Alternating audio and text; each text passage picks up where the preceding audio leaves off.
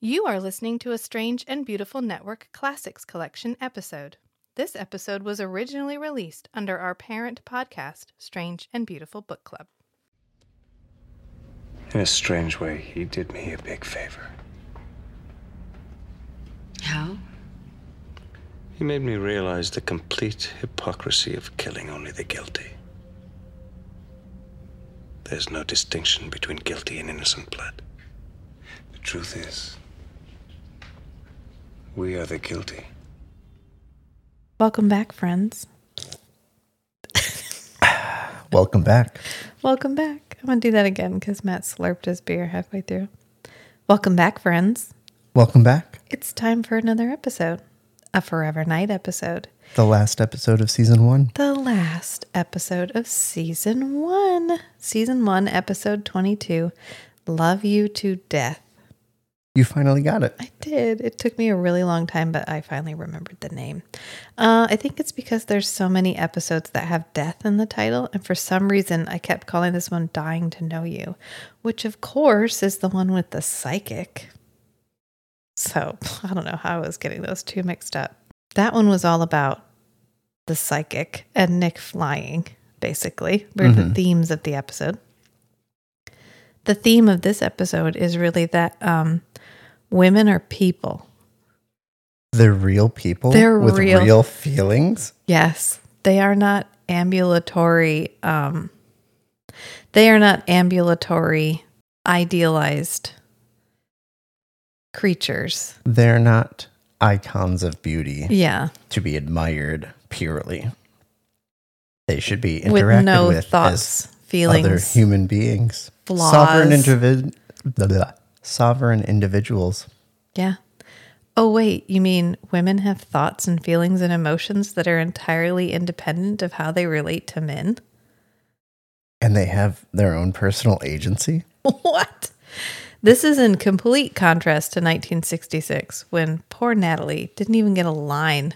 She Poor gets Natalie. kidnapped, and then the entire time she is roped to a gun, she doesn't get except Nick.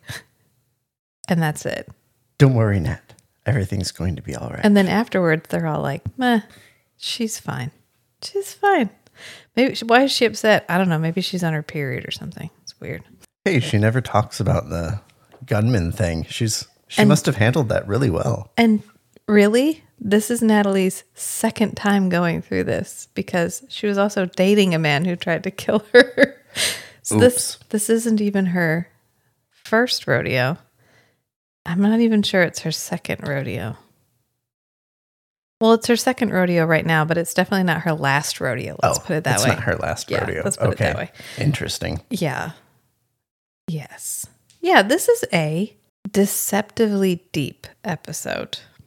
We're throwing a lot of boobs around, so it can be easy to get distracted. It, it's extremely distracting. right. But we are trying to tackle some pretty big and heavy themes for Nick in this final episode of Forever Knight. And I'm going to say this, of course, this is the last one because we end on a cliffhanger, which I totally didn't remember. But definitely 1966 was not the episode that preceded this in filming because Skanky goes from no sideburns back to sideburns in 1966 and then no sideburns in this one. So going by the Skanky sideburn index, it should have gone 1966, fatal mistake, love you to death. Yep. Just wanted to clear the air on that one. The fault here lies with Amazon because that's how they have ordered them. And also whoever owns this property and is clearly making no effort to maintain it. So I what just was it? Amazon that ordered ordered it that way, or was that the season one production? Was it, are we watching it in the date that it was aired? No, Meg was saying that the ones that she bought 1966 came before a Fatal Mistake. So in some places they're swapped. In some place it's flip-flops. It's probably American versus. It could be however they scrape the data because remember they've also uh, mislabeled several episodes too. Like I will repay Yeah, they was mistitled or replay. misdescribed. Yeah. It's really just a whatever source they're getting it from, whatever source they're trolling the information from is There not are conflicting consistent. sources. Well, okay, but we're wandering away from the point here. That's Just like two different details. people can see the same thing and derive different conclusions. Right. Uh, which we cover a lot in this episode too. and you know what's really on like full display in this episode is um Gar- Boobs. yes, boobs, but also also Garrett Wyn Davies is a good actor. He is a Shakespearean actor.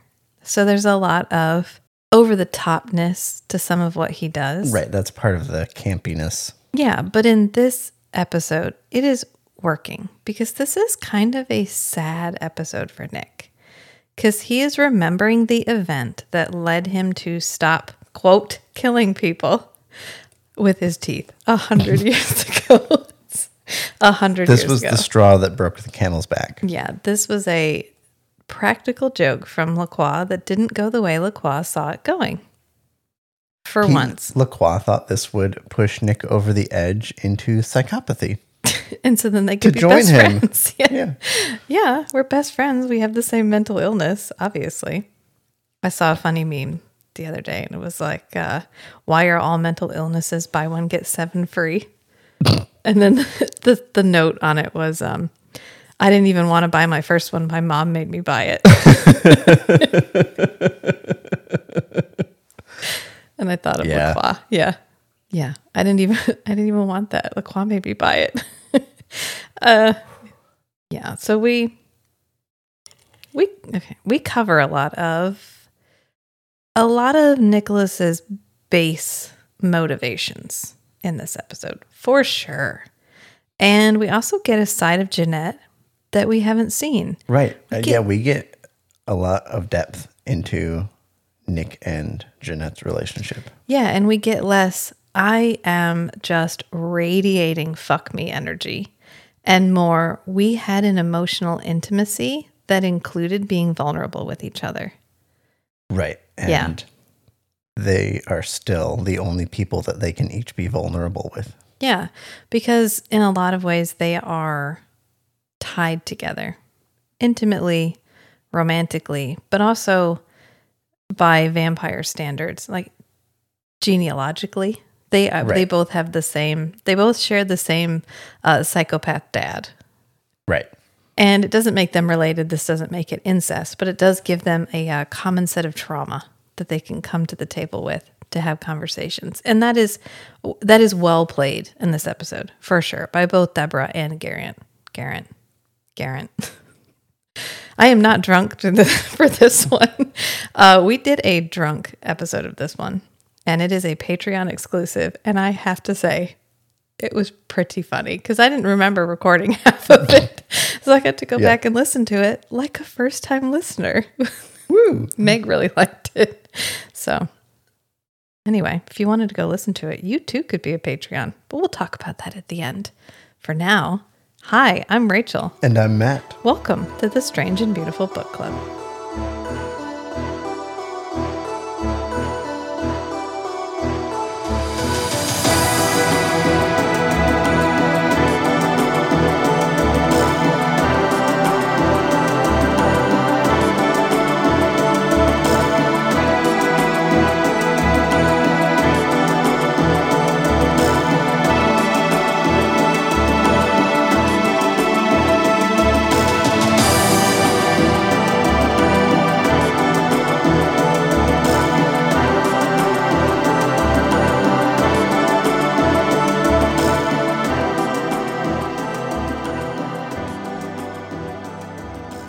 So, this episode opens on a crime that has already been committed, which happens sometimes. Sometimes we get the crime in progress. Yeah, so the opening part is the woman getting cleaned up and dressed. Yeah, with someone's lighting a candle, sexy Right. it- music it is looks playing. like a woman getting herself all dressed up, you know, by candlelight, whatever. Maybe, Yeah. maybe getting ready for a romantic getting in the liaison. mood. Yeah. Um, but she's already dead and she's getting prepped. womp womp, which Did- we don't find out until Did he buy the right makeup? You have to have the you have to have different makeup for dead people than you do for live people. Natalie said a mortician would be proud Yeah. of how well this body was cleaned up and made up. yeah, because once So he, he must it wouldn't like it doesn't produce oils and there's nothing to cling to on dead flesh. So you have to have a different type of um, makeup. You just mix it with some Mod Shellac. Podge or something. Some JB Weld. it works wonders. Matt's like, I got plenty of JB Weld. Clear silicone, got that too. But this poor dead model ends up on a bench. And people are playing in the park, and she looks so alive, Posed. posed on this bench, that nobody even notices that she's dead until she gets hit with a ball and doesn't react. She slumps a little. Yeah. And then we zoom in on her face and see the like white sheen on her eyes. Yeah, the dead eyed stare. And then we cut to Nick coming down the stairs and he checks his mail. And this is an interesting transition because he's flipping through his mail and he like smiles and tosses it. And then we cut to a classy intimates catalog being tossed on a table, but it's a table in the precinct. And we zoom the back out. transitions in this episode are either very subtle or wildly over the top. jarringly aggressive. kind of like Karen's acting. Somebody was probably very experimental yeah. with the transitions on this episode. And Definitely. some of them worked, like the last one with Jeanette. Eh, But then other ones, like his first flashback intro, it's like, whoa. Yeah. I think it's supposed to feel jarring. I think it's supposed to feel dramatic or traumatic. Like he's not, he doesn't want to remember it, but he's being like thrown into this memory. So I think it's supposed to stand out to us. I think in the the courtroom one where he was having the um Aggressive black aggressive and white flashbacks. um what's the word? Almost intrusive. Yeah. I think is the word we used. He's having these intrusive flashbacks. And I think the transitions there kind of carried that better than these To like me, it- zoom in. Well, to me, it really felt like he was being thrown into this memory. Yeah. Like he's being literally pushed into thinking about this woman that he has he tries not to think about to the point where Jeanette doesn't even know this memory. Probably because of how much worse he feels about this woman. Yeah, because this was the one this was the last one that he killed with his teeth. This is the last person that he murdered um because he felt it was his right to kill people who were guilty. And Right. he sees that as his last like greatest failure. And so every time he has to remember it, it is painful. And we get that with these like whoosh transitions where the camera like zooms at his face. Probably doesn't really, it just zooms in. That'd be really awkward. But we get this like, oh, he's literally being like pushed or forced or thrown into this memory. But this is our subtle transition, which is the catalog on the table. And then the catalog on the table is actually on the police precinct table. And we're zooming out because Stephanie Donovan, who was our murder victim, was a missing person.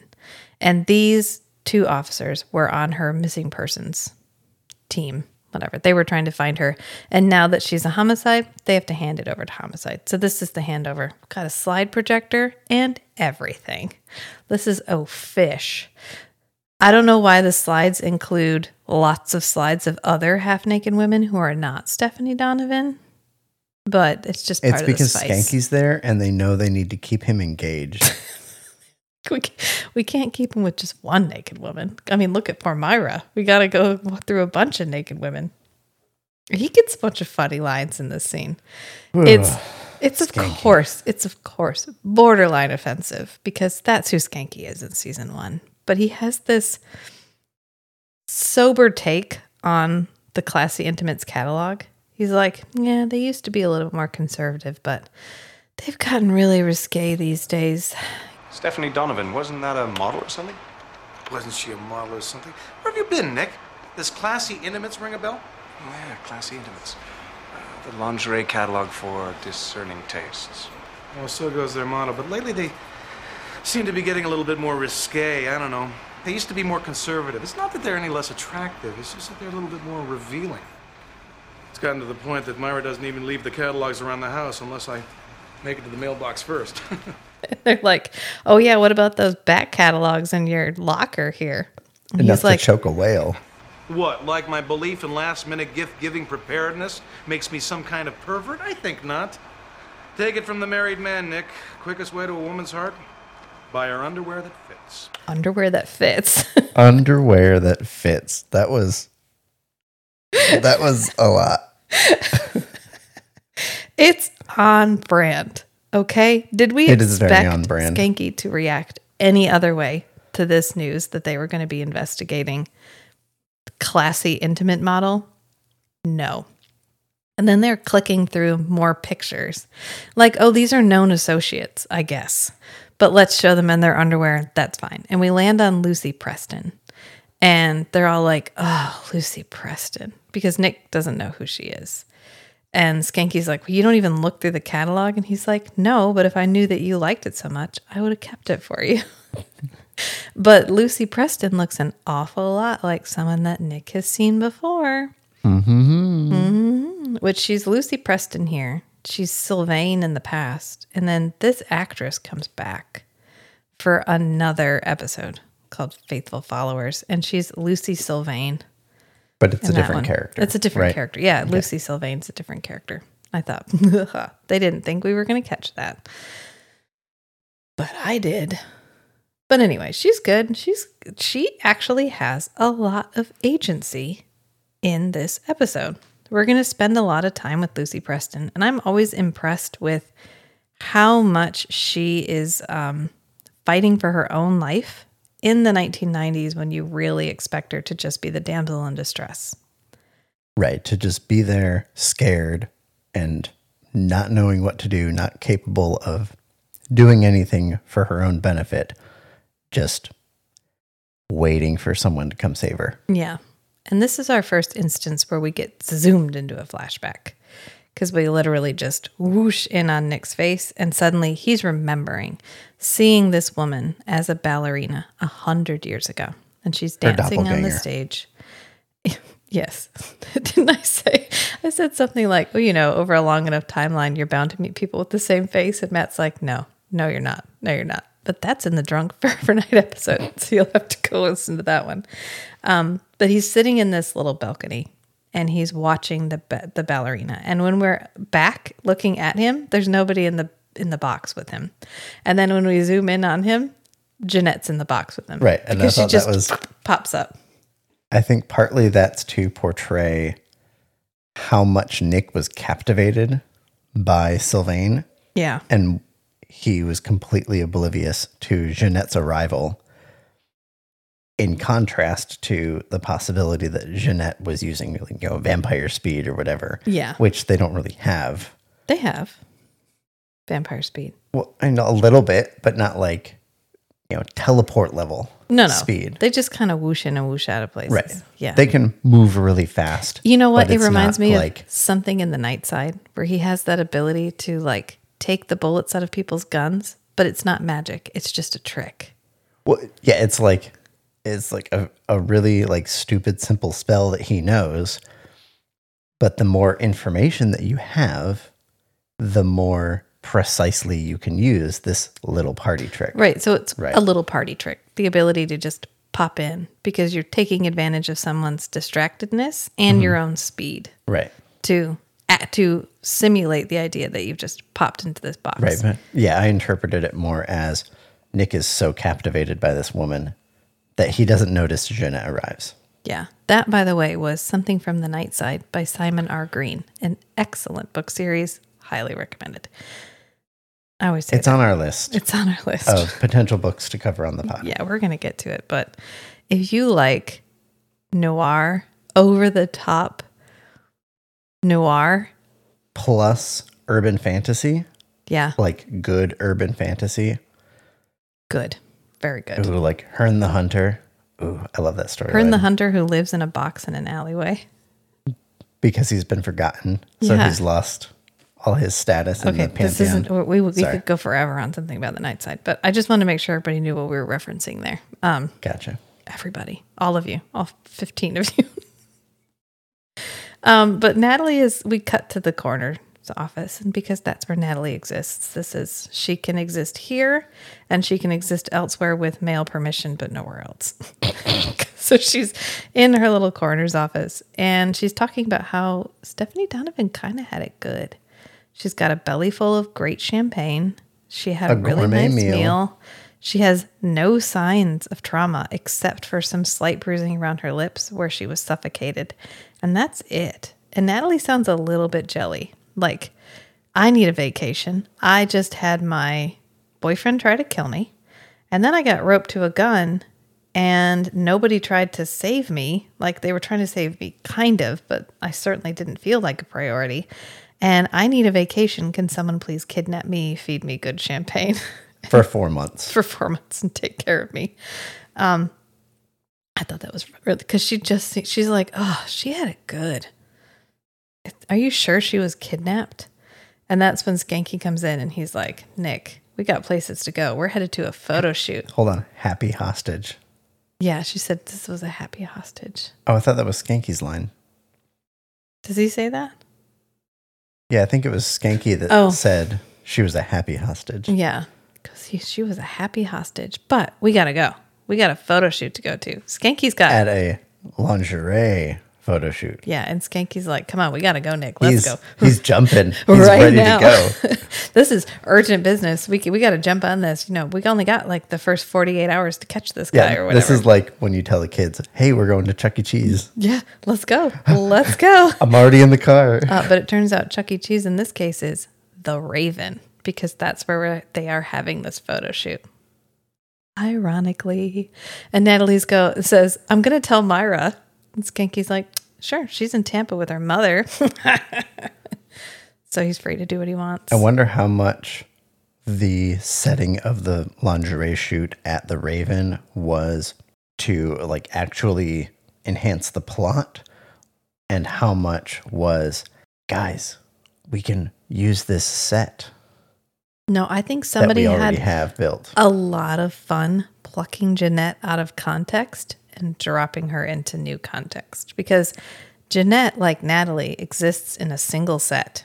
She is at the Raven, and we've had her at like two other locations, and that's it. Right. And every other time Nick and Skanky have been at the Raven, it's been um what's a good word for it? Open. Under the radar Mm, as far as police business. Yeah, it's, It's she's usually- an unofficial source. Right. Nick Yeah. is going there because she's a source of information. He needs some advice. He needs the aha, whatever discussion. A sounding board. and Skanky's there, and it's always like, Skanky, don't do anything. Don't talk to anybody. Don't get yourself in trouble. In fact, wait in the car. Wait in the car, Skanky. Yeah. Yeah. But this time, this is like the first time that Skanky's been in the Raven on official business. Yeah. So now he has permission to be in here. So it's a completely different vibe. And we get Jeanette out of context. Right. several times in this episode, which is mm, peak Jeanette. Because as much as I love her in The Raven and I love all of our interaction in The Raven, I love it when they take a character and put them someplace unexpected and have them act the way they normally do. Right. She's acting the exact same way, except now. It highlights how just over the top fabulous Right. and ridiculous she is at all times. And the reason she agreed to let them have this photo shoot is because this is for the Christmas catalog, and she she couldn't resist the irony of having the Christmas catalog be set The in a Christmas vampire lingerie nightclub. catalog. Yeah. Yeah.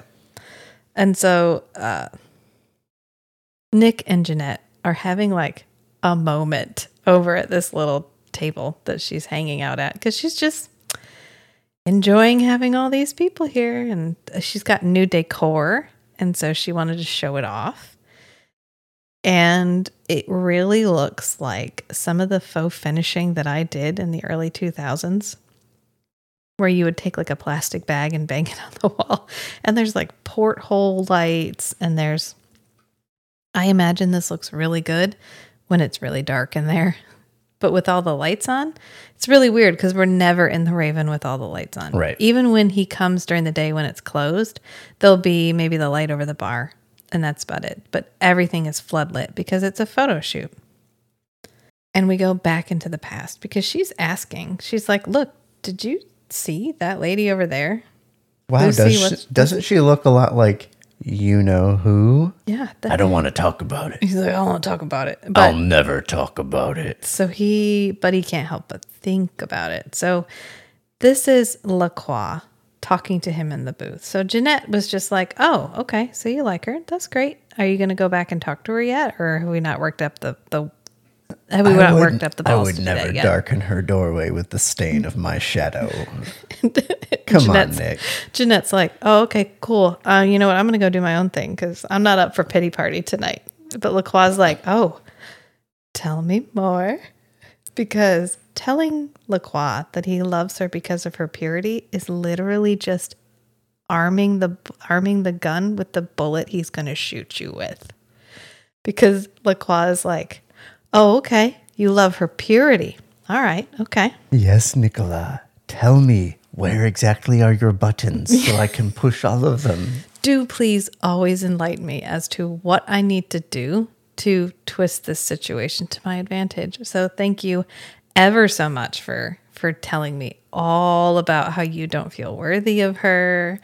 And oh, yes, this is going to be really and good. Nigel plays this so well because, like, Nick's, you know, bearing himself yeah. and his true, true feelings, and Lacroix's eyes just light up. Yeah. Oh yeah. It's like Nigel oh, selling it. yes, I'm here for this. Ah, and he gets that little smirk, that that asshole smirk. Like, oh yeah. And you know we're hard on the writers of this show sometimes, uh, plot wise, plot hole wise, loose end wise, and it's really it's accurate um, to a certain extent. Again, we have to put our context lenses on. Standards for plots and writing are not the Right. same as they are The now. The production value isn't there. The the viewer's ability to you know review things and just like meticulously comb the details was not there. Right. You were just happy to be entertained for an hour. And then next week, you hoped you were just as entertained. But you have to give this show credit in that the Nick, Jeanette, Lacroix chemistry is motherfucking on point every time.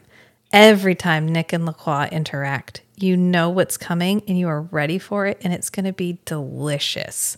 And it is. And sometimes it's tragic, and sometimes it's hilarious, and sometimes it's sad, but you always believe it. You always believe Lacroix's singular, singular motivation is to highlight to Nicholas his ridiculousness. And sometimes he conveys the lesson he's trying to convey, and sometimes Nick picks an entirely different lesson to glean from Lacroix's bullshitting. And in this case, he's going to get a different lesson than Lacroix hoped he was going to get. And the Nick Jeanette chemistry is so good. And it is so good in this episode. And Deborah Duchêne is beautiful in this episode. Every time you see her, she has on these gorgeous little outfits, gorgeous hair. I love the characters in this show. That is why I watch these episodes over and over and over again. Regardless of the fact that I can pick up any episode and watch it, I don't have to worry about where it falls in the storyline because there is no storyline. There's just this episode. I can sit I can sit with my a couple of my favorite people while they go through something for an hour and then I can turn it off. And the characters are consistent, their voices are consistent, their chemistry is consistent. And you have to give the show credit for that. I just want to put that out there. As long as the character is in the episode. Yeah, but obviously, as long as they're interacting. But the Nick Jeanette chemistry, we went off about that in the Drunk Forever Knight episode for sure because Matt was like, Do you think they made Deborah leave because their respective spouses Well, were they, like, they toned her down. Yeah, like your sexual chemistry is just too high. It's too damn high. We got to dial that down. And it really is accentuated in this episode because we get so much of their non sexual intimacy, their connection that goes beyond just um, the physical um, intimacy that they've clearly shared. I mean, not obviously, because I don't think these two actors slept together, but they do such a good job of conveying that these two characters have been together and may not be now, but there's always that possibility that they're going to be together again.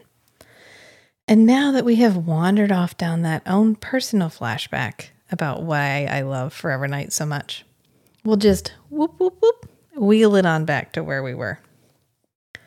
While Pippin bangs your mic. Yeah, Pippin. We haven't recorded in the living room in a while. And this is why. so while they're on this set and they are, uh, well, Skanky is ogling all the lingerie models. Nick is trying Doesn't to. he say we should interview all of them? I'm sure he does. Uh, he is a pig in shit right now, is what it is. He's surrounded by women in underwear, and he is legally allowed to go talk to all of them, and they have to talk to him. So he is at his most casual sexism glory that he could possibly be at. But Nick is trying to stay focused. He is breaking the news of Stephanie Donovan to everyone on the set. He tells the manager, he ends up telling Lucy, and he gets a real sweet, kind of flirty moment with Lucy. He just spent time, um, I fucking Janette. And now he's done doing that. And then he goes off and has this really sweet, cute exchange with Lucy because she thinks he's from Kitten Club magazine, which is like Playboy. And he's like, uh, actually, he just holds up his police badge. And she's like, oh my God, oh, I'm so sorry. Can we start all over again? And he's like, yeah, I'd really like to start all over again. Which is personally relevant because she looks exactly like this woman from his flashback. yeah. And so it's almost like a redemptive moment. redemption. Yeah. Yeah. And he ends up getting her home phone number. He's like, just in case I need to get in contact with you about anything related to the case, even though she admits she wasn't really that close to Stephanie. They just did shoots together.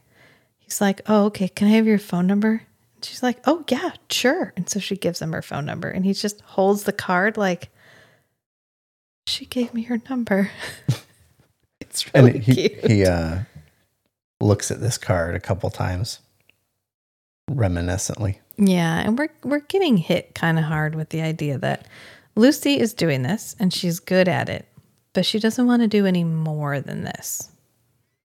That she's okay being a lingerie model. She's okay selling the underwear, but she's not keen on selling herself. Right. There's a scene where the photographer is trying to make telling her to look more sexy. And she's like, We're not selling like sex here. And he's like, uh, Yeah, we Yeah, are. we are. Yeah, we are. Yeah, and then he says, "Don't frown or you'll get ugly." oh yeah, don't frown or you will get wrinkles in your forehead like my mother. Murdich, are you working here? Do you want to work here? It's a catalog, Max. We're selling underwear. And you can sell sexy clothes with no sex? I don't think so. Stop frowning. You'll get ugly wrinkles on your forehead like my mother in the nursing home. Yeah, ugly wrinkles. Ugly. Like this Dude. woman could be ugly. Watch your language. This woman is 30 years older than she is now. So she's probably 50 now. I guarantee you she's probably still not ugly. She's beautiful. She has fabulous hair and she does even after she gets kidnapped. I just want to put that out there. And we get our another flashback. He gets a lot of flashbacks. We get a lot of um kernels of flashback. We just came off an episode that was almost all flashback.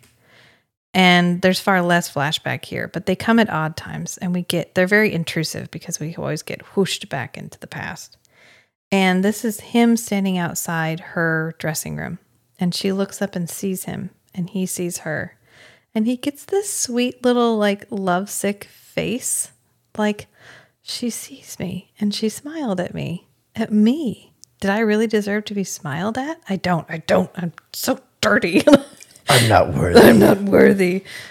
Uh, and it's so sweet. It's a heart. It's heartbreaking, right? This flashback is heartbreaking, and every single moment where we get him just being innocently amazed that someone doesn't see him as a monster, it's heartbreaking, especially knowing what's coming. Because you know Lacroix is involved in this. Something shitty is going to happen because we get lovely, consistent characters, and Lacroix is who he is. And he's going to fuck this up for Nick because this is meaningful to Nick. And so he has to take it away. Like taking away your kid's favorite toy because they're not doing what you tell them to do. Which, by the way, I don't recommend. Just parenting advice 101. Right. It's But- by like, here's all the meaningful things to you that are not me. I'm going to take them away. So the only thing left for you to attend to is me. yeah. But then you go choose something else anyway. Yeah. And these flashbacks are so painful and so intrusive. He actually puts on loud rock music to try to drown it out. For hours.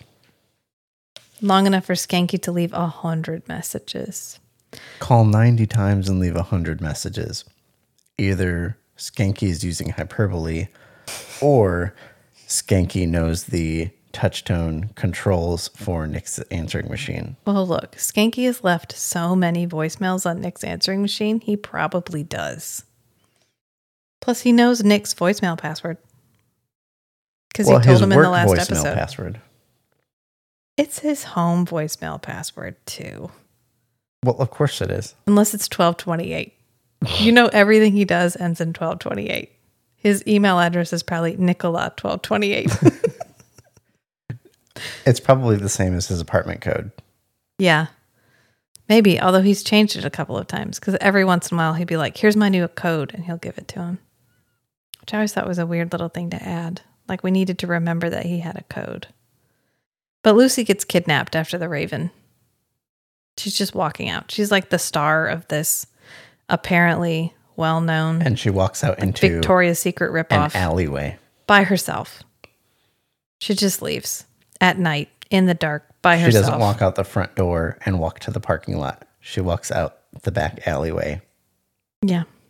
Well, she's parked behind it, but you'd think she'd Is get she? somebody to walk with her. Oh yeah, I guess especially she- after just finding they out. said her car was parked behind the Raven. yeah, especially after just finding out that someone you work with got kidnapped and murdered. Questionable choices. Uh, but Janette gets to show up at the police precinct. Well, Nick was probably suspicious because Janette said Nick asks about the the normal patrons of the Raven, yes, and she says, "Oh no, I sent them all away. I've sent them they- out to play. They won't be back until close to dawn." Yeah. And so they leave late. They finish the photo shoot very late. And then they found out Lucy disappeared and her car is still behind the Raven. And Nick knows, well, this is when all the normal patrons would be returning to the Raven. Janette. Well, he's not. Well, I don't. He didn't call Janette. Right. And I don't think he directly suspected Janette. No. But I think when Janette came in, prov- uh, deliberately provoking him, he, it probably occurred to him, "Ah, you could have prevented this." Uh, he looks pretty jovial that she's there. He he well, looks I mean, of course, he's happy that she's there. He's but, amused because but there's still the detective side of him. It's cute, right? It's like seeing that like that cool goth chick that you really really like try to interact in a normal setting and they can't turn it off and it's super super cute. That's exactly what I'm, he looks like. I'm looking at the cool goth chick that, that has a hard time interacting in normal situations. super super cute. super, super cute. I also think he's suspicious just because uh, literally this just happened. A model disappeared and then showed up four months later dead. So, from his perspective, that is repeating itself. And history is repeating itself because immediately after meeting him, something sinister befell this woman, which is exactly what happened last time, too. But Janette shows up and it's, I love this scene. She walks into the police precinct. I love this scene because she walks in and she's like, "Oh, Nicola, is this where you work?"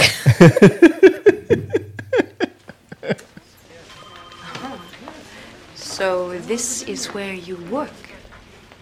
Mm-hmm. Very interesting decor. Yes, but you know, I could send. And he's like, "Oh, hi, Janette. What are you doing here?" he knows Deborah Duchêne is not a force that you can unleash on the unsuspecting. You cannot just have Janette wander into He this just precinct. grabs her by the upper arm. He's like, "Come with me." He's like, come walks her down the no, hallway. Nobody, just just quick, come in here before you have this entire precinct in a tizzy because uh, Deborah Duchêne just walked into the building in this gorgeous little black dress and a panel belt. And he gets her in an interrogation room, and he, she's like, "I'm here to play, pay unpaid parking tickets and pick up young men and stuff." and he's like, "No, seriously, what are you doing here?" She's like, um, "A model disappeared after modeling at my club. They called me in here to find out if I had anything to do with it." He's like, "Did you?" And she's like, "No, Nick. You know I never get to kill humans as often as I want anymore." Despite how tempting it is, And Skanky shows up and she walks over and she's like, Detective Skanky, Nick has succeeded in pounding a confession out of me.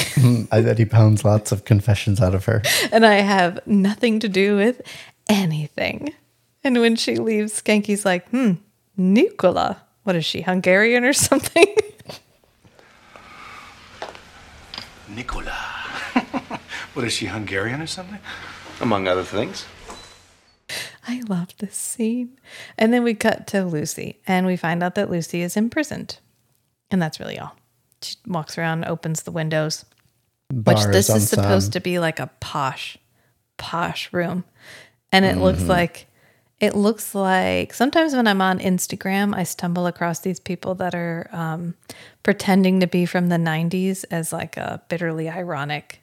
Uh, this is a 90s mom rocking out in her rooster themed kitchen or whatever. And that's what it felt like with the um, swag curtains over all the windows. It's literally called swag. Don't come at me that I'm No, using old um, slang, old No, slang. I was, I was going to say that on a CRT screen, the details would be blurred yeah. and it may have looked a little more cozy. And it was this was all trendy at the Right. time. These were all trending things. The salmon color, the highly patterned swag curtains, all of that would have all been very on trend.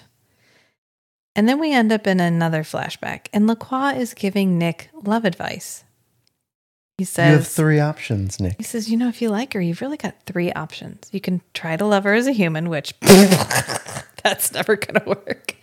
Um, you can I forget what the second option was. I blurted it out because the third option was just like go in there and take her and do No, what you want with her. continue on. Oh, continue on. just on watching her from a distance. staring at her from your box, which sounds like a terrible way to spend eternity. Or you can just act on your passion and take her. Consummate Yeah, your. I forget what word he uses. your passionate love or whatever, just so you guys can in be the together most forever. intense way possible. Yeah, you're in- Take her. Yeah, just take her. Take her, Nicola. And Nick's like, um, no. The whole point is that she's perfect. And of course she's perfect. He's never interacted with her. Everything you haven't interacted with doesn't have any flaws. She just watches her on stage perform a show every night. And to him, she is this character. She is this He, perfect he angelic has character. only ever seen her portraying the character. Yeah. And that's what he thinks of her as. And that's what he needs her to be because he needs her to be this angel, this thing of purity that could never love something as evil as him. And so he can't interact with her because as soon as he does, that illusion contaminate his image of her. that illusion will go away. And it will be sullied he can't by survive that. reality. He can't survive that. And Lacroix knows it. And Lacroix is reveling in this because he actually calls her a um, asshat name for a sex worker and implies that because of her profession, she supplements her income one, sometimes two at a time. Wow, Lacroix. That was a low, low thing. But a very well aimed deep cut. Yeah, it was well aimed. It is difficult to hear because of the type of language that he uses. And when Nick fights back, Nicola, love has made you stronger. yeah, Lacroix looks um, turned on by that. When he slaps them, he's like, Oh, "Ooh, yeah. yeah, that's exactly what I want you to do." I'm so excited, Nick. Let's keep going. exactly. He's like, this is working. And so Nick heads home because his night is over and he needs to get home. And Janette is waiting for him at home, smoking a cigarette, like leaning on his grand piano when he walks in, like the diva she is. And they get some heavy flirting. We are both still the children of Lacroix. The threads of that connection have been vibrating lately. Are you sure you haven't been strumming them yourself? No. You know what I'd give to have that power still? And she tells him, you know, no matter what, we are still both the children of Lacroix, and that connection is real, and it has been vibrating lately. And Nick says, Are you sure you haven't been strumming the strings yourself? and she says, You know what I would give to have that power again. Uh, she Um, divorced she, him. She strums his strings all the time. but not in the way she wants to. She doesn't have Right. the same emotional intimacy that they had once, and that she Right. wants. She doesn't back. have his like exclusive loyalty. Like he's not he's not committed to her as a long-term romantic partner anymore. right. And she wants a confidant, yes.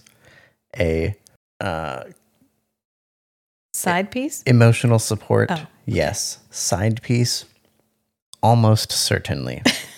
but they don't actually like Partner? live together. No. Right. Life partner? No. No. Because Janette has completely different priorities from Nick. Well, they were together. They were together, but she She left him. she needed some space. Yeah, which I could see, but I think she thought that they were going to be able to come together. she probably again, thought Nick would be waiting for her when she came back. and he wasn't. Yeah, but that's okay because his whole life haunts him.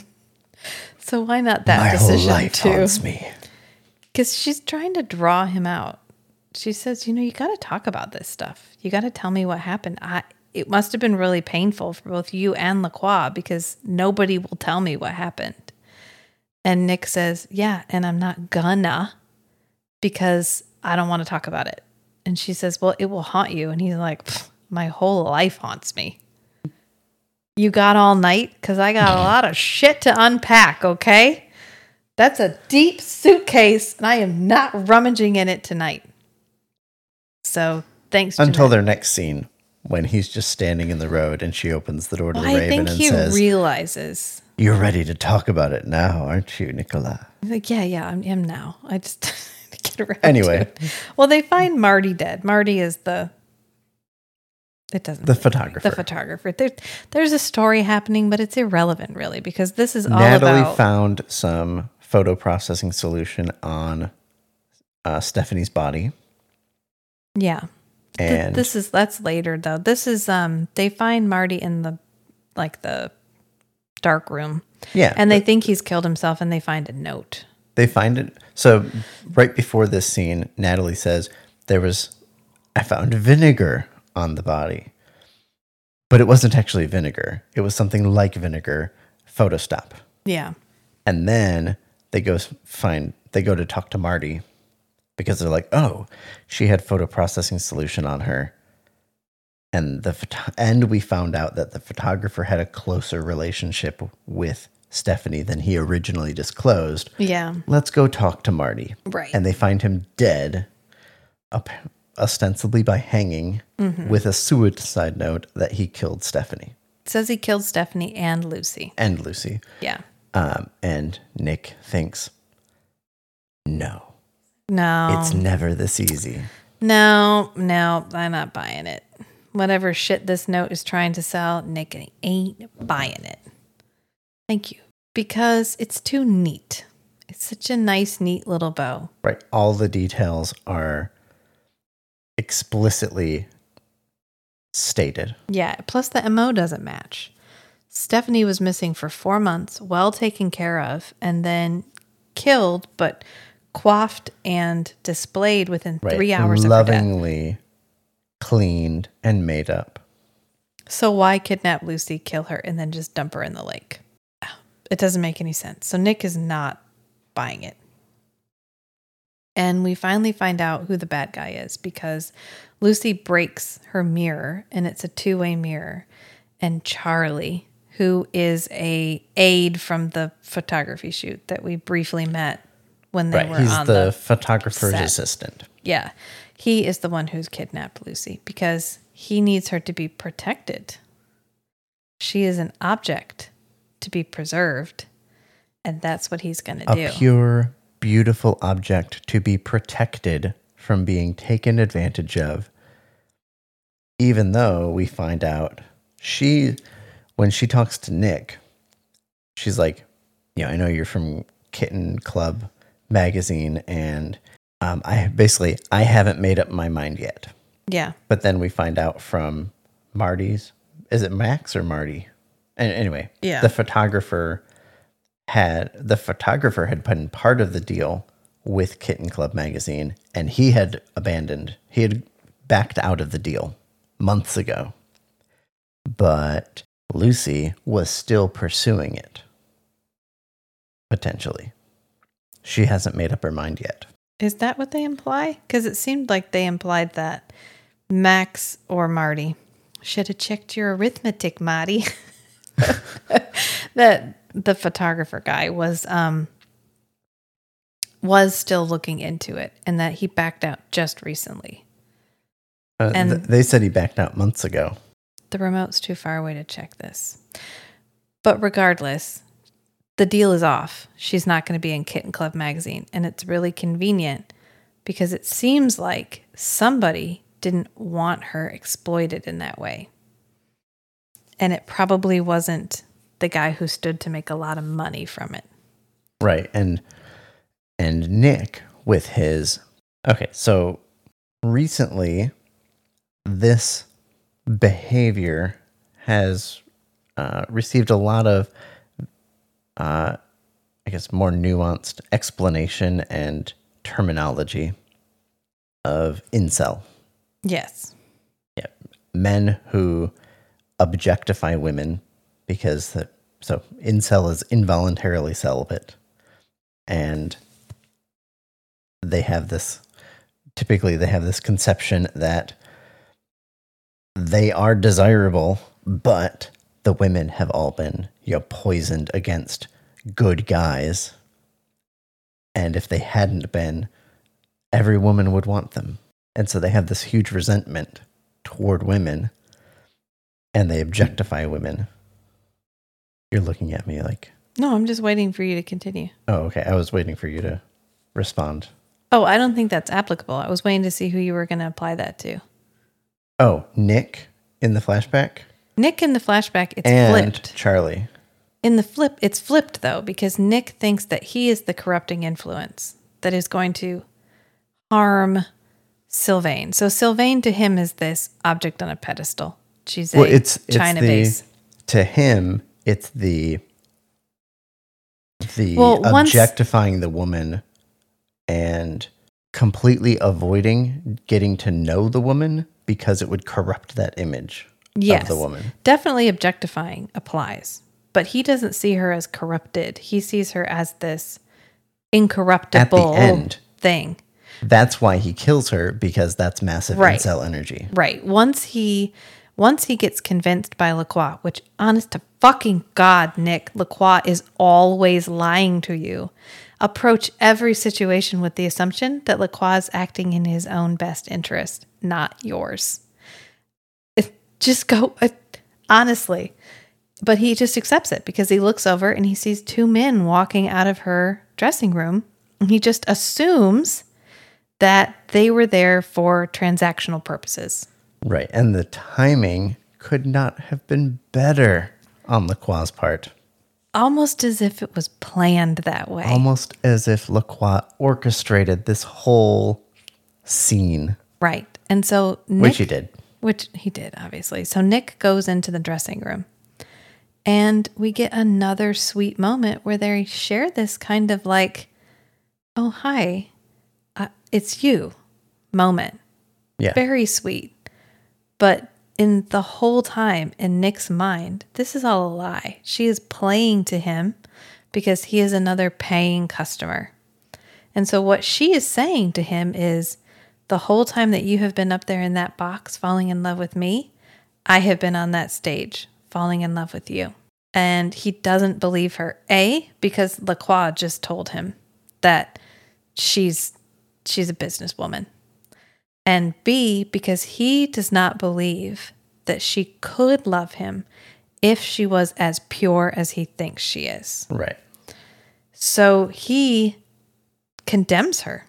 He judges her as guilty because she loves him. Because no one who fit the standards that he had applied to her previously could have ever loved something as grotesque and monstrous as him.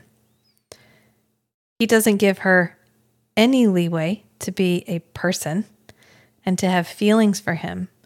All he sees is the fact that he doesn't deserve her love and therefore it must be a lie. But there is one brief moment. He's talking to Janette about this. He shows up at Janette's place because he just needs to talk about it. And he tells her the first time that Sylvain said she loved me, I felt worthy. And for a moment, I didn't hate myself. That was just she recognized me. Yeah. She recognized me. You must have been very flattered. No. Her compliment went to a deeper place inside me.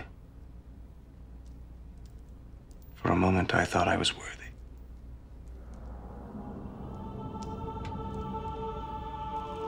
And it was painful. Knowing it was all an illusion. She knew his name because she'd asked about him.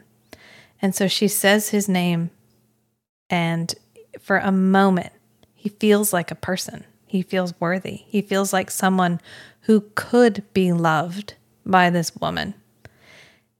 But he thinks it's all a lie. And it just makes it feel like a betrayal. Like she knows what buttons to push, the same way Lacroix knows what buttons to push. And so here is another person in his life who is just manipulating him, the same way Lacroix manipulates him. And so he kills her. He says, Okay, I will take you. It's like, fine, fuck it. Let's do this. And so he kills her. And Lacroix walks in and he's like, With his two buddies that just walked out. yeah, with the two. And he's like, good job, Nick. We wanted you back. Knew you had it in you. It worked. We have our Nicholas back again.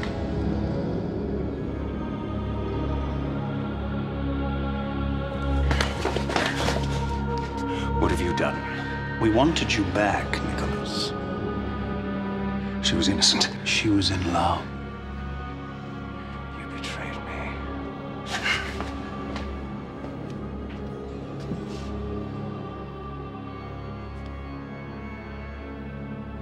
I hate you. Good. Hate is a step in the right direction. Nick's like, I'm sorry, what? There's there's my There's my boy. there's my boy. Good job. And it's sad. Usually Nick's usually Lacroix's moment of triumph. It's been so ridiculous this journey to get to it that it's uh, it's almost comedic. I mean, it's emotional, but at the same time, it's so over the top. But this Right, one but this one cuts deeper. this one hurts because he manipulated Nick into killing this woman who made him feel worthy. A woman who actually was in love with him. Yeah. With whom he had found a small amount of happiness and he took it from him.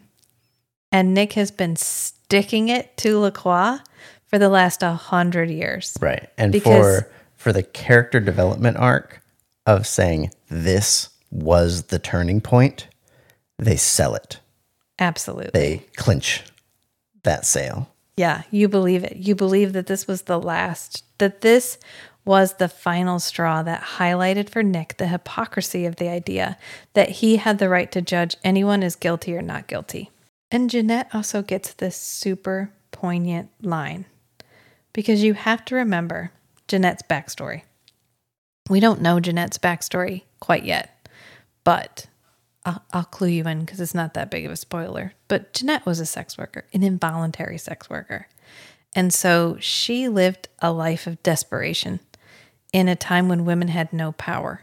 And so to hear that Nick condemned this woman just because she was she wasn't, but because he believed she was conducting business has to hurt. And she says she was just a human woman. She was just a person. She wasn't this teacup, this she wasn't this idol, she wasn't this pearl, she wasn't any of she was just a person. She had the right to have flaws. She had the right to have she had the right to love you, and you had no right to condemn her for that. And Nick says, I needed her to be more than that. I needed her to be the pearl. I needed her to be the perfect thing. And she couldn't be because she was a person. Right. But the flaw in that was me, not her. She was complete she wasn't guilty. It was me who was. And that's what he says at the end. He goes, I realized the hypocrisy of what I was doing, of condemning people to being guilty or innocent Right. when there's no difference between of guilty. only of only killing guilty people. Yeah, because there's no difference between innocent and guilty blood. And the only people who are guilty are us. Was me. I murdered her. I took that from her. I took the chance for her. I made her less than human because she couldn't be more than human for me. Right. And that was on me. And I walked away from killing and I haven't done it since with my teeth. And one thing that added some background to me for me was when the Qua is kind of psyching Nick up to the, you know, she's she's not as pure as you think, whatever. He says this this completely fits with your code of the last 300 years of only killing criminals and whatever people guilty of crimes. I thought, okay, so he'd been it's like 400 years Nick was just full bore, kill people, whatever monster. And then he had 300 years of only killing criminals. And then he's had 100 years of killing no people with his teeth. Yeah. And so that's kind of the Evolution. stages of evolution of Yeah. Nick's. He is continuing to punish the guilty, but he is doing it in a way that he's doing it in a different way. He's doing it as a law enforcement officer, as somebody who finds and punishes guilty people. He doesn't judge them himself. He Okay, yeah.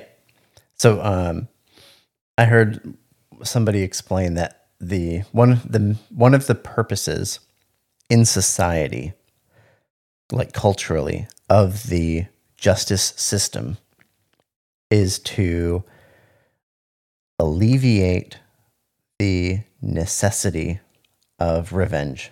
So if a crime is committed against me, I don't personally have to get revenge for the damage that was done to me because I I give that the, the responsibility for um that cognitive load. well e- even even the the ethical responsibility Yeah, you don't have to bear the moral weight of and, punishment. and so yeah. you where like me hunting somebody down and killing somebody for you know like killing a, a family member that may be the just thing to do. But internally i don't really know. Was did i kill them because it was the right ethical thing to do? Or did i kill them because i wanted to to hurt them as much as they hurt me Was it a selfish desire to like trauma response kind of thing?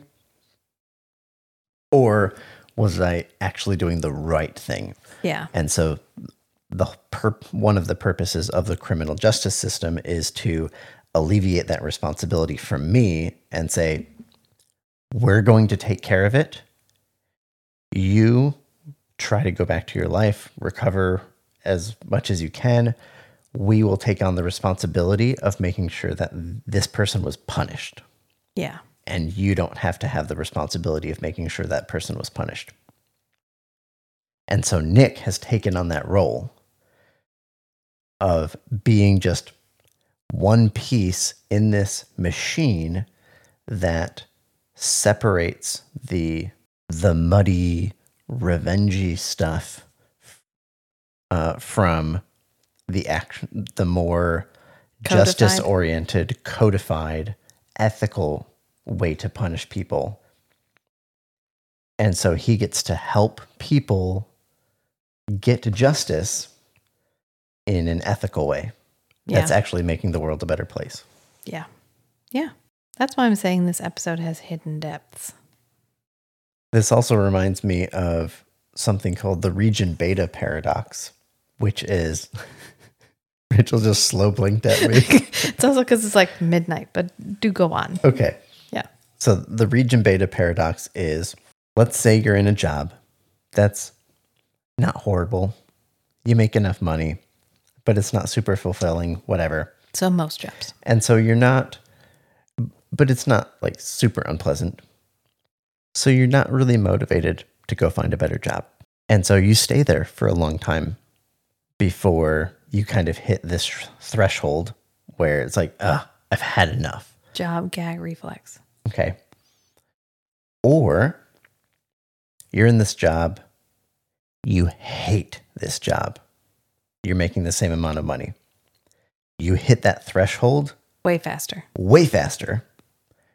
And oh, you get a much better job. But comparatively, in the second situation, you're in a much worse situation. But long term, you end up in a much better situation a lot faster. And so the the first situation is the region beta where things aren't bad enough to motivate you to improve your situation. So Nick's region beta was where he's killing criminals. He's in a good enough situation. He has some rules, he can follow them, and he's not feeling too much internal turmoil. And ostensibly, he would just continue acting this way for who knows how long. But then Lacroix comes along and makes the situation way worse, and boom, break through, you know, hit the threshold Hit the threshold. to finally start following a higher code of ethics in how he behaves. And so, in that way, Lacroix was the agent of Change. making Nick into a better person. And don't you think Lacroix fucking hates it? And I, yeah, Yeah. Lacroix I bet he walked up to completely resents. He bet he- regrets that whole scenario. Yeah. I bet after all of that, he walked up to Lacroix and was like, I am never killing anyone ever again. With my teeth. Suck it, Lacroix. Suck it, Lacroix. And then flew off. yeah, this was a moment of a bitter moment of triumph for Nick because he took this thing that Lacroix, I think, envisioned as a way of getting him back and made it into a complete break. Right. Lacroix was trying to break Nicola. uh, Yeah. Sorry. Lacroix was trying to break Nicholas or Nick oh, out of his ethics, What are you, Hungarian? among other things. he was trying to break Nick out of his out of his ethical framework yeah. to pull him into Lacroix's own ethical framework. And he did break him out of his ethical framework. He did break him out of it. He was correct in his expectation that this situation that Nick um, giving in to this temptation, this whole scenario that Lacroix had planned out. Lacroix did predict correctly that this would be a critical action in Nick, in Nick's internal psyche. But it went the opposite way. It did. Yeah, it really did. And thank goodness, because then we got Forever Knight. Thanks, LaClaw. uh, but meanwhile, um, while Nick is having this revelation and sharing it with Janette, Lucy is still imprisoned. Oh yeah, And at completely this point, forgot about Lucy. Right. And at this point, nobody's looking for her because they think she's at the bottom of the lake. And she is working with what she has. She has picked up some clues from what Charlie has said, and it leads her to believe that something that Stephanie did was incorrect. Stephanie, Charlie says Stephanie did not know what I wanted. Yeah. And she's like, Well, Charlie, I know what you want. Why don't you come in? I put on Have your dress. Let's have dinner together. And she lures him in. And then she's like, Okay, come on, let's make love. which mm, might have been the same thing Stephanie did. She's just guessing. And it's a good guess. Yeah, I mean, it's, right. It's, a, it's, it's completely guess. reasonable. Yeah. This guy kidnapped me, trapped me in a room. He wants to bang me. She is fighting for her life. If she can at least get him in a position where she can overpower him, which I think she's actually taller than him. He's quite short. Oh, but if she can get him into a, a position where she can overpower him, she can escape. All she needs to do is get a moment. And the longer she can keep him in there and the more she can get him to do, the more likely it is that she's going to be able to get out. And she's doing a good job of fighting for her life. Except this isn't what he wanted. As soon as she starts talking about having sex, he's out. She he needed her to be the object on the shelf, the perfect pearl, the china teacup. He needed her to be the uncorruptible vision of feminine beauty and purity. And as soon as she starts talking about having sex, of course, female sex is shameful and dirty, and therefore she is shameful and dirty. And so he goes to suffer, suffocate her with a pillow, and she hits him over the head with a wine glass or a um, the champagne bottle, Yep. and manages to get away. Which don't ever get in this situation, first of all. But if you do, you scratch your attacker because then you mark them And you collect a genetic and sample. you collect DNA under your fingernails. Get dig de- as deep as you can. Yeah, just don't end up in this situation. But if you do, remember Rachel told you, scratch the shit out of them. But she leaves, she runs away, and she runs into the woods and she finds a pitchfork and an axe conveniently located right next to each other. I don't know what the pitchfork was doing. Were they sorting the firewood which, with the pitchfork after they chopped it? There's no hay anywhere Hey. around here. Why is there a pitchfork? Uh, this felt like frailty. I, okay, I was going to mention that the axe in the stump looked exactly like Otis. Yeah, we just watched Frailty. Frailty. and this really feels like a scene from Frailty when he's given the divine weapons, quote unquote, by God. She's given two divine weapons. She can choose the axe or the pitchfork. She chooses the pitchfork and she just like awkwardly stabs it at Charlie and he just grabs it and takes it away from her. And he's threatening her with it and she just climbs up on the stump like she's ready to die. Come on, Lucy, you were doing so good. Get the But then, axe. whoosh. Yeah, of course. She can't get the axe because then Nick can't save her. So Nick shows up and he ends up breaking the pitchfork in half. And then he's getting menaced with a broken shaft of wood, which feels worse For Nick. for Nick. Anyway, but he ends up pushing Charlie to the side and Charlie falls on the pitchfork. And Matt and I were both going, ooh, ah, Right. Because a wound to the gut that is bleeding profusely could cause you to die like that. yeah. But it's stabbed in him. He's Yeah. not bleeding profusely. It doesn't matter. You can have a, a not like a stable gut wound for days before you die. It hit the plot device in his stomach. That's exactly what it hit. You can see it. There's kind of a uh-huh. block like a two by four Yeah. Inside of his sweater. That's the plot device. That's the plot device. uh-huh, yeah. and it got it, and that killed him. We get our last flashback, and it is Nick, and he looks at Lacroix and he tells him, "I hate you," and Lacroix's like, "That's fine, you can hate me. Hate is a step in the right direction. Hate's good. Hate leads to the dark side. I'm the dark side, bitch. This is where I want you." And Nick's like, that's not how this is going to shake out. And that's the end of our flashback. And then we get our Janette transition, which this is we have a we have had some pretty good transitions throughout this whole season. We had a couple where we were watching the one where we were watching the news reporter, and then we were watching the news reporter on TV, and then we were outside the TV and Skanky was turning the TV off. That was a good one. Mm-hmm. And then this one, he's talking to Lacroix Right. And then they shift frame. and then they turn the camera they're and in Janette, the same they're in the same room. yeah, And Janette, Janette's in the frame. yeah, Janette is standing. Janette in modern clothes is standing next to Lacroix, and she says, "Oh, I never knew any of this." And then we cut to they're sitting together on the couch. Right. It, it's a shot in Nick's living room, and then Janette spins around like she had been looking into the past too. And she spins around back to the present and continues her statement about she hadn't known. Yeah, it was good. That It was, was a really good transition. It was the it shook you out of the normal flashback.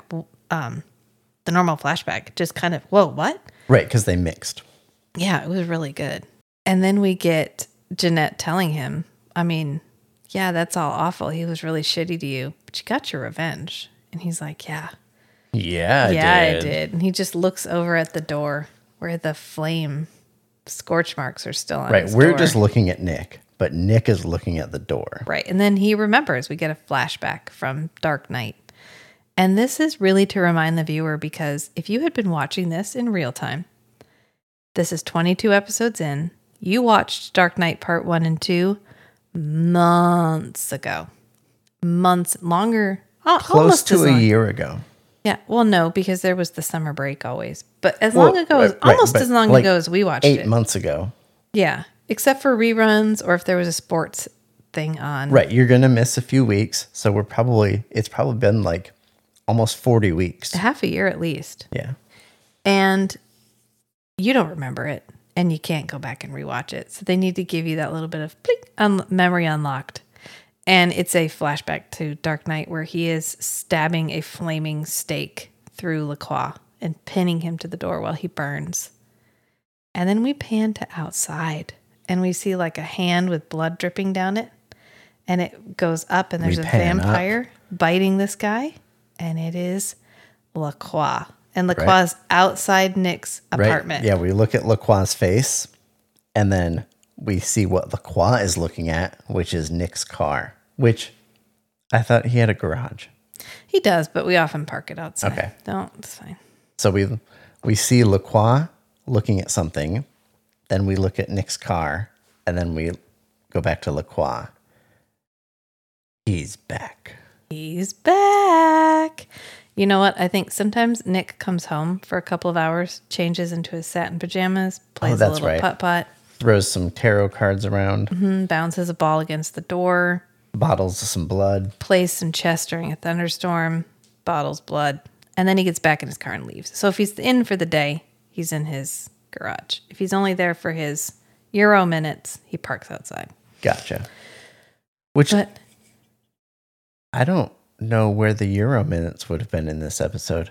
we got a lot of exterior scenes, just like Yeah, I guess it, if the you'd have to remove it piecemeal. yeah, Yeah. instead No, of going for like tight- one two minute block, you went for like ten really Yeah. short blocks. This is a pretty tight episode. And we had a couple little scenes where like Skanky breaks off and he goes over and he's talking to a group of models and he was like, Come this way, guys. I'm gonna I'm gonna interview you one by one.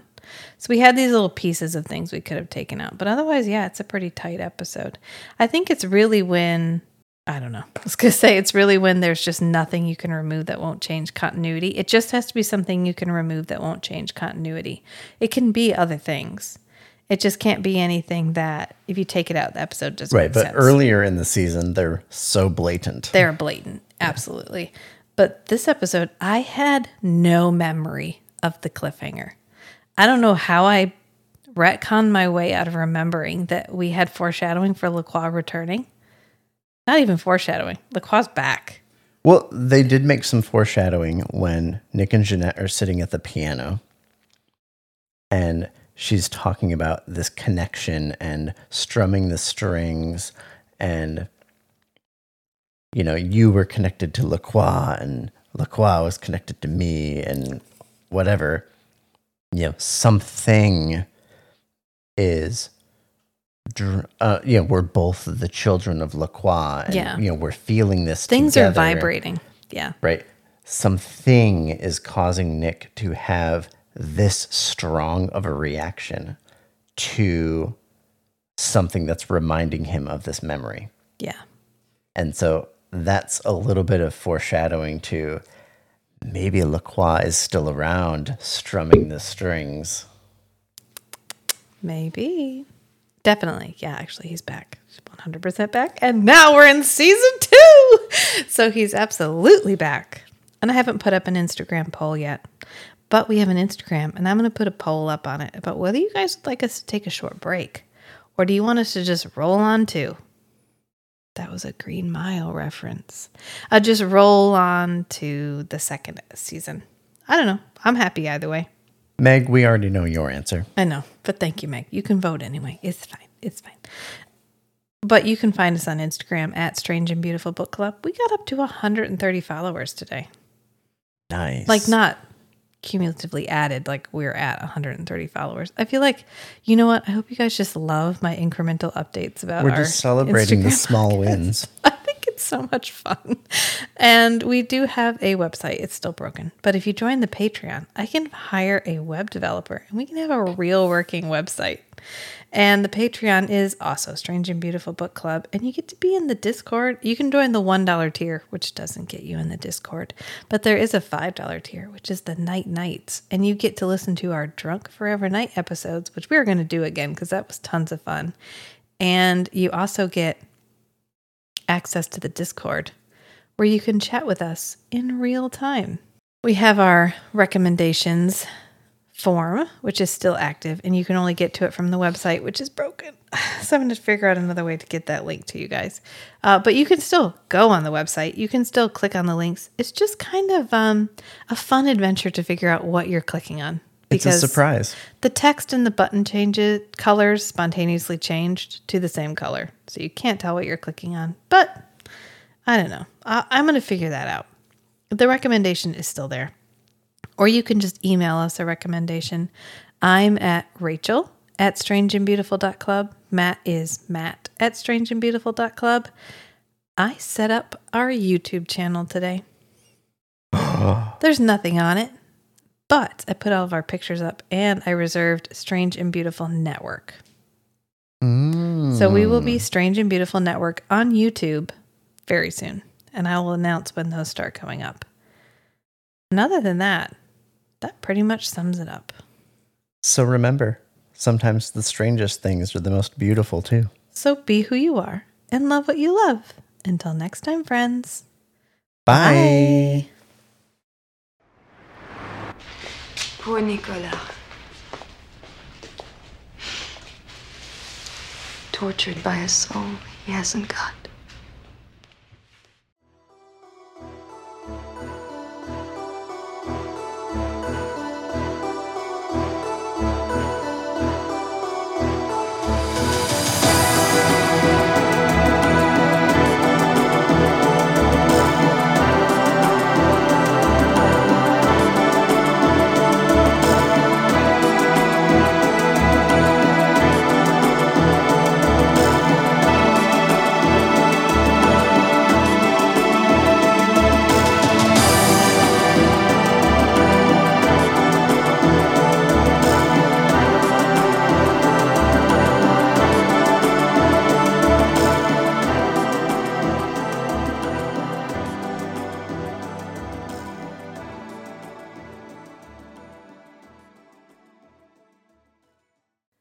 You are listening to a Strange and Beautiful Network podcast, a network of shows focusing on unscripted discussions that promote positive but honest engagement with all the weird and wonderful topics that make our hearts happy.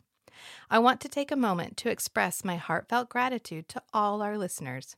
Your continuous support and engagement mean the world to us. So if you're enjoying the show, make sure to spread the love. Rate, review, and subscribe wherever you listen to your podcasts. Follow us on Instagram at Strange and Beautiful Network to stay updated on the latest episodes, behind the scenes peaks, and exclusive content from all our shows. You can also find additional ways to support this show on our Patreon page at patreon.com forward slash strange and beautiful network. By becoming a patron, you'll gain access to bonus episodes, early releases, our Discord channel, and other exciting perks. Thanks for listening, and we'll see you next time.